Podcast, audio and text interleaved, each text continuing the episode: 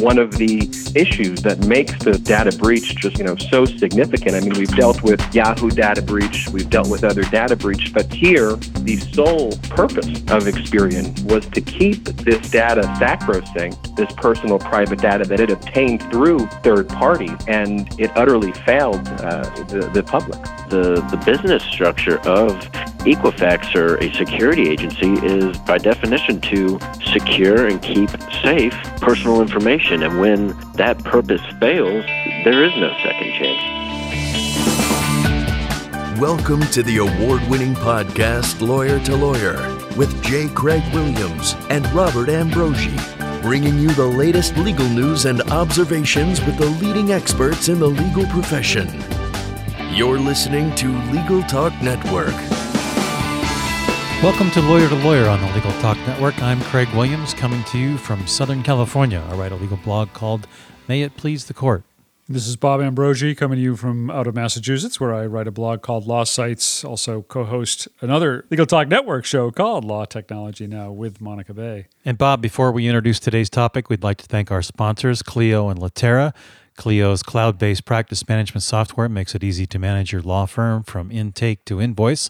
Try it for free at Clio.com. That's C-L-I-O.com.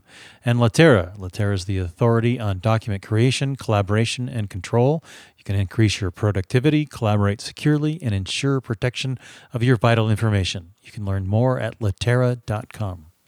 The credit reporting agency Equifax experienced a massive data breach recently, exposing the personal and financial data of 143 million U.S. consumers, including Social Security numbers, names, birth dates, addresses, even license numbers.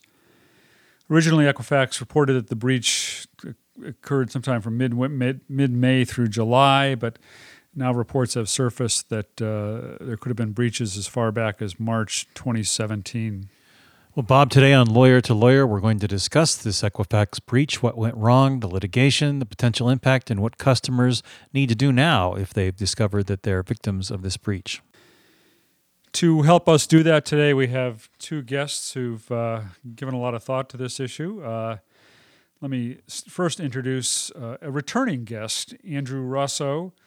Drew is an associate attorney at Gregory M. Gantt Company law firm in Dayton, Ohio, where, in addition to their general practice, Drew's passion lies in the areas of cyberspace law and technology law. Welcome back to Lawyer, Drew. Thank you so much for having me. It's good to be back. Our next guest is attorney Ben Meiselas. He's an associate at Garagos and Garagos. APC. His practice includes personal injury law, civil rights, class actions, and complex business disputes. The Garagos law firm is leading the class action lawsuit against Equifax. Welcome to the show, Ben. Thanks for having me. So, Drew, give us a just for anybody who hasn't heard about this, if there's anybody out there who hasn't, what happened here? Sure. Well, for those who haven't heard, Equifax is one of the major three credit bureau agencies in the country that monitors consumers' identity and private information. Apparently, what happened is that there was a breach that was going on from between May, June, and July of this past year that was announced to the public only in September. And as of recently, as you mentioned, we just found out that the breach may have gone back as far as or early as March. And what investigation has uncovered thus far is that there was an exploitation of a website program called Apache Struts, which is a framework for web servers that help companies, including a lot of Fortune 500 corporations, to take in and serve up data. And at some point, whatever criminal hacker or organization that caused this breach somehow found some sort of vulnerability in this program. Wasn't this a vulnerability that was known to Equifax before it was hacked? Yes, it was, and I believe from what reports have said that there was a patch done on some of these possible vulnerabilities as early as the beginning of March, and about 2 to 3 months later is when the problem started, allegedly. So is that something then that tends to indicate that Apache's more of the issue than Equifax? You know, I think it's hard to say, but it's definitely something to consider in a situation like this where you have a program that had some vulnerabilities. Patches or updates were released to hopefully fix those vulnerabilities, and then something to this magnitude happens after the fact. Ben, I think this incident has had a lot of people wondering, why is it in the first place that Equifax has all this information about us? I mean, I've never done business with Equifax. I've never authorized Equifax to have any of my information. I've never given them any of my information that I'm aware of. What's the source of them having all this?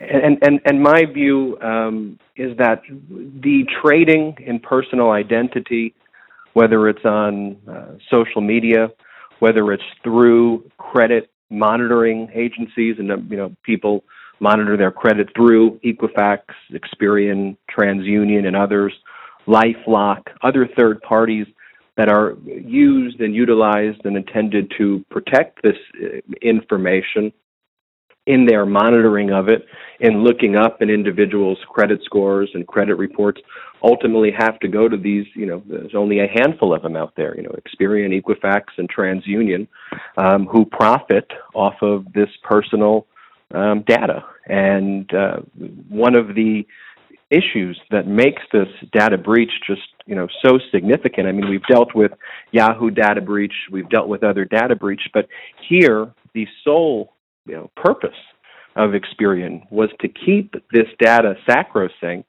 this personal private data that it obtained through third parties, and it utterly failed the public. How did they get it? I mean, I didn't give permission to Equifax to have my social security number, so who gave it to them, and am I should be worried about whatever third party gave it to them? I think you absolutely should be worried about the third parties that give it to them, and the third parties include when people run your credit scores at a local level, be it at a car dealership, or when you're seeking loans from a bank and they have to run your credit scores, to when you are monitoring your credit scores from third parties. If you have LifeLock, we hear a lot of people who have LifeLock and other credit monitoring agencies who then contract with Equifax, Experian, TransUnion to monitor, to make sure your credit scores are up to snuff. And a lot of the people are just feel utterly and totally betrayed by Equifax, because the very issues that they were responsibly monitoring by reaching out to third-party agencies, whether it be LifeLock or others that protect your credit, when you made sure that you're able to buy a house or buy a car, and making sure your credit score was ideal, they contracted with Equifax and Experian. And Equifax was a major depository for this information through third parties that you deal with on a day-to-day basis. And people feel utterly betrayed that this party that they didn't even know had their data isn't protecting their data. Drew, what do we know about what these attackers actually got of our personal information?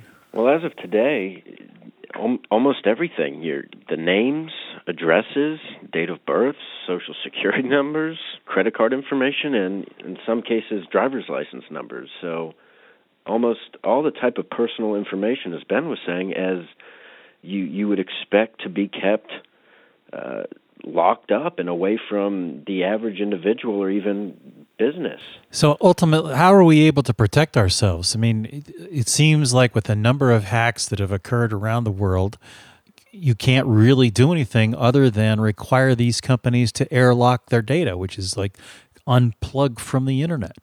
Is there really a solution that's safe to protect your data unless there's an airlock?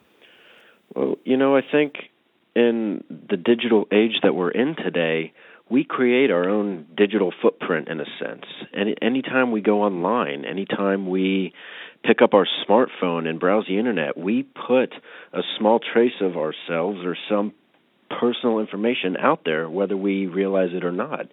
And I think at this stage where we're in a situation as a conglomerate of consumers is that we need to be smart. We need to better or closely monitor our bank statements, our credit reports, and make sure that nothing looks fishy or we're getting, spam calls. I mean, there's a ton of different avenues that can be taken. It's just a matter of do we know for certain if we've actually been personally impacted yet?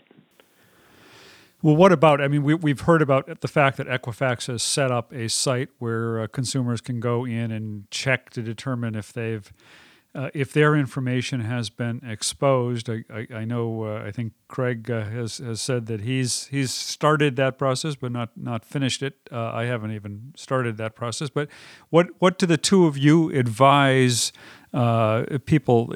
Set aside. We'll talk about lawsuit and litigation in a moment. But in the short term, in the immediate term, what are you advise people should do? You know, on the chance that their information has been exposed.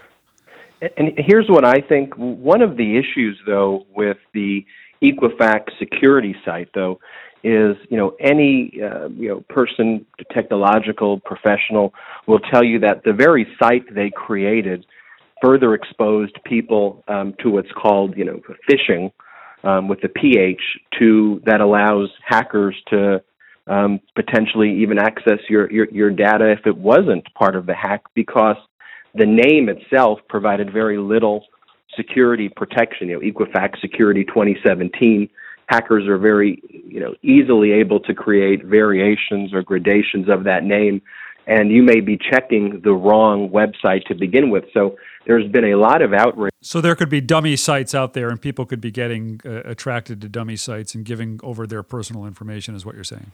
Correct, and even though some of the other credit reporting agencies are charging fees, I'm recommending to my clients at this point, just stay away from Equifax. I mean, just stay away from them, even if it's free. You know, you can't trust this company right now. And as the news, for example, one of the options for people is a credit freeze, free credit monitoring. Equifax is doing both for free, credit freeze and credit monitoring. I wouldn't trust my data with Equifax, ever again, even if you knew or if you didn't know that you had it there in the first place. I would much rather go to one of the others. But isn't there a catch-22 with that? I mean, we don't have any choice over the fact that they've got our data in the first place. We didn't give it to them in the first place. They've got it regardless. Right, and the follow-up, yeah, and Bob, the follow-up question to that is, what do we do to get our information out of their hands? Can we write a letter to Equifax and TransUnion and say, hey, you're not allowed to have my information, delete it? I think that's a point of, or what the goal is in future litigation is, we don't know what precedent will be set or could be set as a result of this, but I do think on a personal level that is one of the major goals, or would be one of the major goals of these lawsuits or class actions that are brought. Well, what is the Ben? Your firm has filed a class action, I think, based in Oregon, if I've got that right. I know there've been other, at least one other, maybe a couple of other class actions filed at this point. What is your class action looking for in terms of relief here? And there's probably now somewhere in the dozens of class actions, and they're all being or filtering through this consolidation process. But at the most basic level, what we're seeking is restitution to make people whole for the injuries that they sustained. At your most basic baseline level, that's giving individuals credit monitoring is generally one of the remedies that you have in data breach cases, and determining what that can cost over a number of years. And generally for a few years of credit monitoring from a well-respected credit monitoring agency or site, that could be several $100s a month. But then perhaps a subclass that we're going to find, or we already are starting to see, are individuals who, not just the threat of their identity being stolen out there, but actual people who have really traceable pecuniary harm, false accounts being set up in areas and banks that they're unaware of because someone not only leaked the data, but actually stole the data from the dark web and has been using it for a nefarious purpose. And thirdly, in addition to monetary, as Drew mentioned, through the injunctive relief powers, class action lawyers are often able to accomplish what politicians, what Congress, what our local legislatures have been unable to do.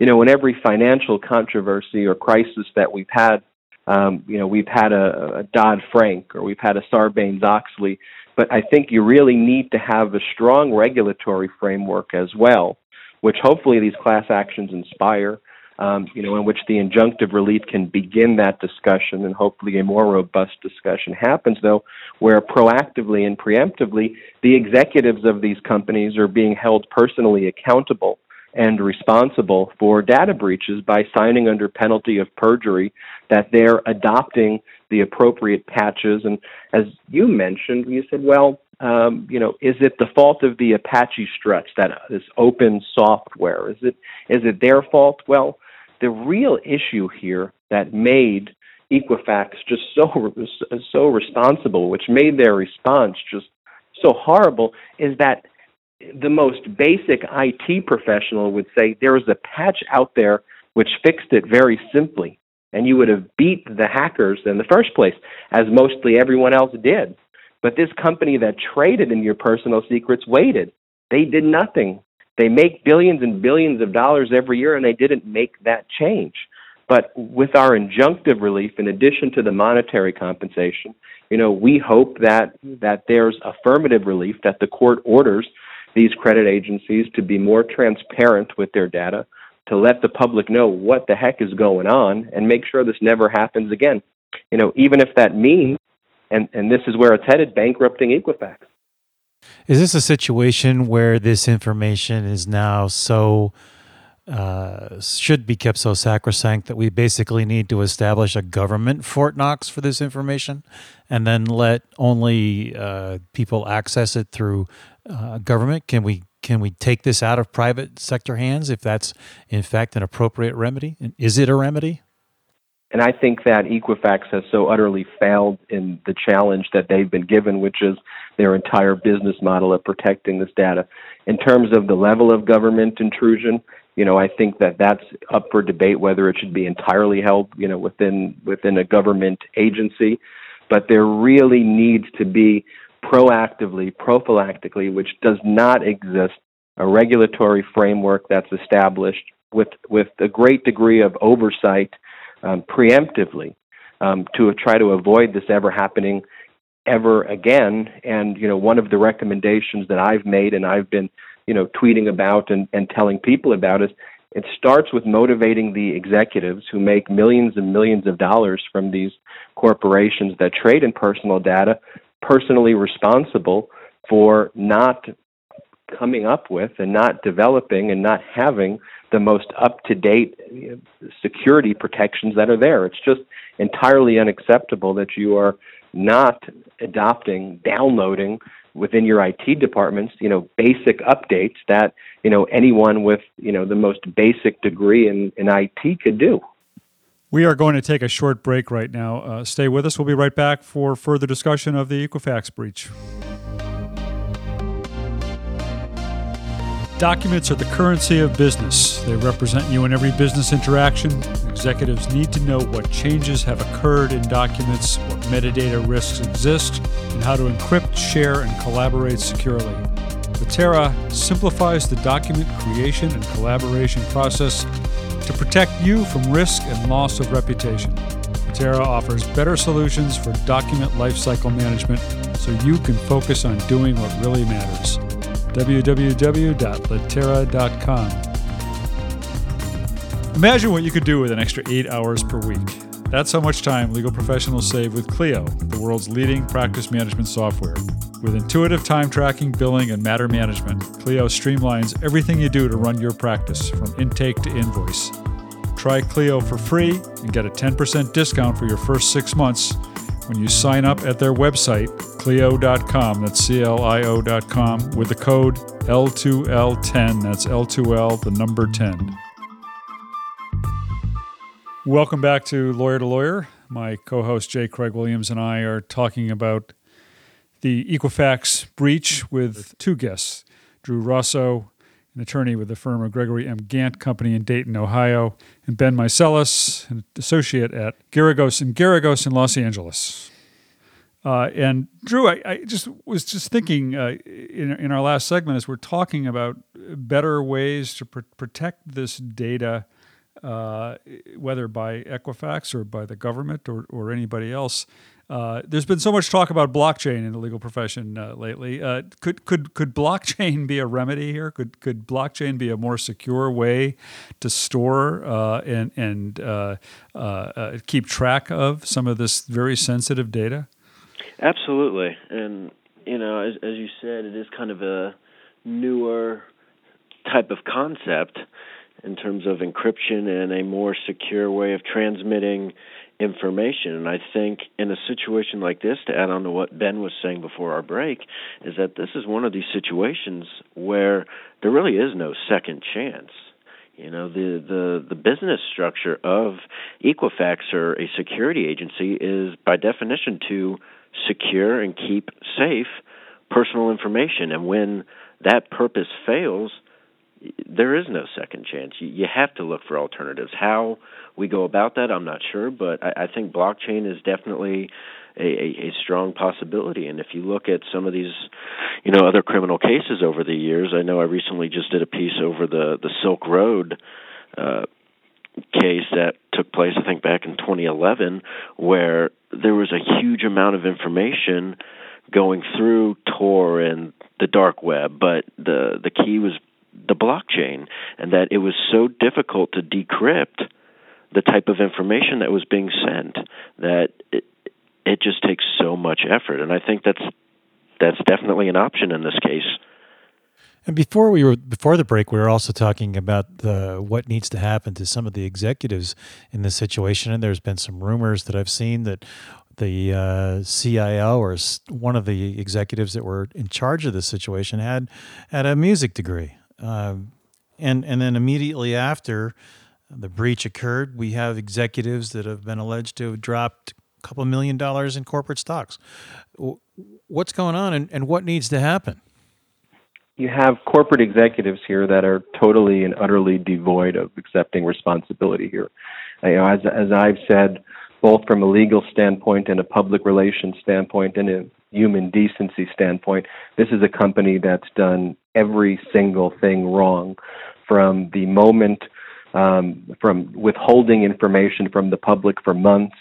And now it's clear many, many, many months that there was this breach that took place, from having originally what was clear to anybody in the legal community, what they were doing was having these arbitration clauses that they were trying to bind consumers who were seeking the quote-unquote free credit protection monitoring from Equifax into arbitration so that they couldn't sue, then later clarifying after there was public outrage from attorney generals and senators across the nation that they clarified that, you know, in fact, they are not going to be compelling these arbitrations, which was a big, important win to the corporate executives selling and dumping stock before it was announced to the public. I mean, this is a company that's handled everything very poorly.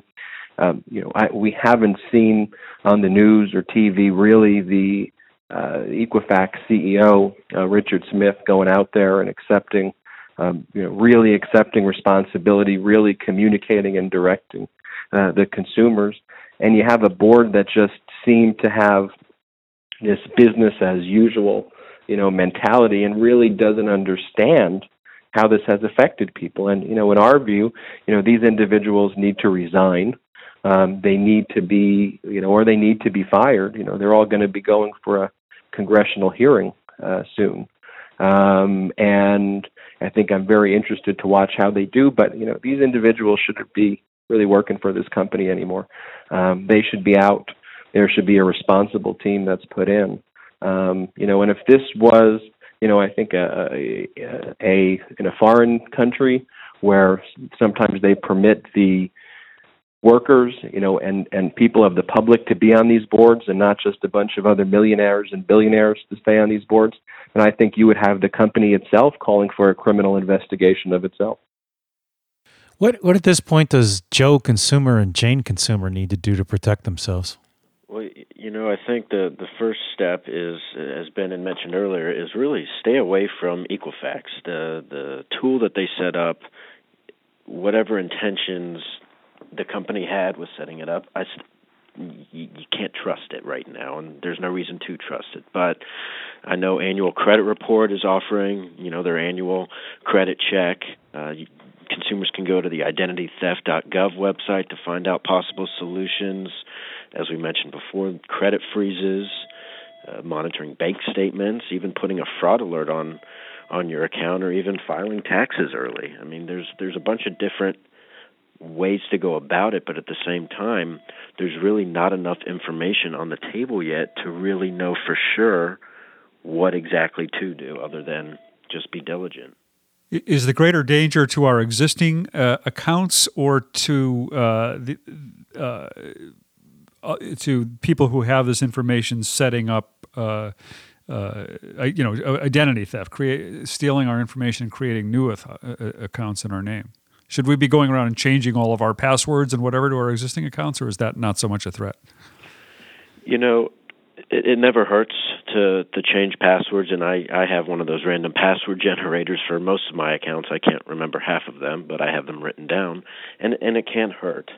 But at the same time, if you're looking or talking about a credit freeze where it doesn't prevent charges to existing accounts, but it does prevent new creditors or new activities coming out against those accounts, then yes. But at the same time, what consumers can do is just change your accounts. Make sure that your email contacts are stable. Make sure the messages you're receiving are of the typical nature that you would be receiving. I had a friend call me yesterday, ironically, and say, hey, I got called by a law firm that says I'm getting sued for about $3,000 for a payday loan that I took out in 2009, but I've never taken out a loan in my life. What do I do? And, whether that's a result of the breach or a result of, personal information being out there on the web, it's hard to say. We know the FBI is investigating this. Ben, could there be criminal charges here against Equifax or executives there? I think that that's a distinct possibility, and I think that they've lawyered up both in terms of the civil litigation and their exposure civilly and also criminally, also with the SEC. But absolutely, the question's going to be, is this a case of just mere negligence? And I think that, it's almost stipulated at this point that they were negligent. But does it go beyond that? And I think increasingly, day by day, we're uncovering, we, the public, the class action attorneys, the politicians who are digging, not Equifax, who's being transparent. But each day we're seeing, no, this was reckless. This was punitive. I mean, you knew that you had all of this sensitive data, and you didn't even have qualified individuals at the highest levels, or at any level, handling this data. And when there was a simple patch that could have addressed this issue, you were too busy doing whatever else you were doing, making money, and watching the stock price, that you didn't care about your core business model. And did you just so recklessly throw this information out there and expose people? And so there's a real possibility that this could rise to the level of a criminal negligence, a recklessness, something greater than just a mere civil liability. Is there any reason to trust the other credit agencies, or are we looking at something that's kind of a rampant issue within this industry? I think you have every right to be suspicious of anyone. And as Drew mentioned at the beginning, most of the major Fortune 500 corporations were using this open source code for their overall, digital framework that they were using. It wasn't just unique there, so everyone has the right to be suspicious. But, at this point, until there's greater regulatory action, I think that deals with everybody else. I think at this point we certainly know, as Drew said and I said, would not trust Equifax right now, their platform, their executives, their leadership. That's for sure. And at some point, life has to go on, and in this digital age, your data is going to have to be handled by somebody else other than yourself. I mean, you no longer can literally buried data or personal information in the backyard. I mean, this information is out there, streaming live, exchanging hands every day. Well, we are nearly at the end of our show, and as always on this program, we like to give our guests the final word, give them an opportunity to give their closing thoughts.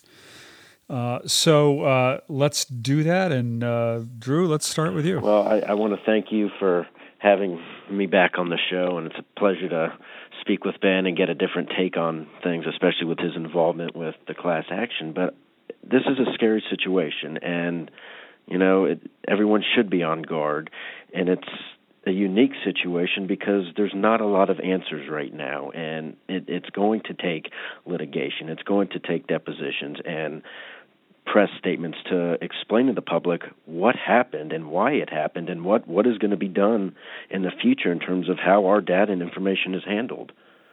Great. And how can our listeners reach out to you in case they'd like to get in touch with you? Absolutely. Well, I do have my own Cyberbyte Newsbit series that I've started on my Facebook page. You can follow that at facebook.com/DRossoLaw and on Twitter at RossoESQ. Thank you very much. And Ben, your final thoughts and your contact information? Sure. And thanks for having me on the show. And Drew, it was great to meet you on the show and hearing your thoughts. You know, class action attorneys in general, you know, speaking as one, you know, often get a bad reputation. You know, it has that, you know, or it's been, I think, corroded by certain judicial branches and others, by Congress, you know, and through various other regulations. The abilities to bring class actions have been eroded. And I think you see here a perfect example of how class actions can be helpful in bringing positive change, both in terms of restitution, financial relief to people who are injured, as well as injunctive relief, and how class actions can actually spur change. And that's what I mean when I say injunctive relief, which is that affirmative compelling somebody to do something, you know, with a court order. But it shouldn't start with the class actions. You know, time and time again, I have class actions against major cable companies, against a number of corporations. But I always say, at some point, the class action is a reactive modality, and we need proactive, prophylactic modalities that, you know, may limit the role of the class action attorney, but in the first instance, protect and prevent adverse things from happening to consumers. And here I hope the class action really spurs this regulatory framework, and that this is a shining example of the work that class action attorneys can do. And in the largest class action, I think, that's ever been filed in the United States history, and also spur positive change and hopefully protect and prevent things like this from happening again. And so my firm is called Garagos & Garagos, and you can contact me at the email address is garagos@garagos.com. The website is garagos.com, spelled Geragos.com. And thanks for having me on the show. Well, thanks for all the great work both of you are doing around this issue, and appreciated having you on the show and for your insights on this topic. We've been speaking with Andrew Russo from the firm of Gregory M. Gantt Company, and Ben Meiselas from Garagos and Garagos in Los Angeles. Great. And thank you, gentlemen. This is Craig Williams with Bob Ambrogi. Thanks for listening. You can join us next time for another great legal topic. When you want legal, think Lawyer to Lawyer. Thanks for listening to Lawyer, produced by the broadcast professionals at Legal Talk Network. Join J. Craig Williams and Robert Ambrogi for their next podcast covering the latest legal topic. Subscribe to the RSS feed on LegalTalkNetwork.com or in iTunes. The views expressed by the participants of this program are their own and do not represent the views of, nor are they endorsed by, Legal Talk Network, its officers, directors, employees, agents, representatives, shareholders, and subsidiaries. None of the content should be considered legal advice. As always, consult a lawyer.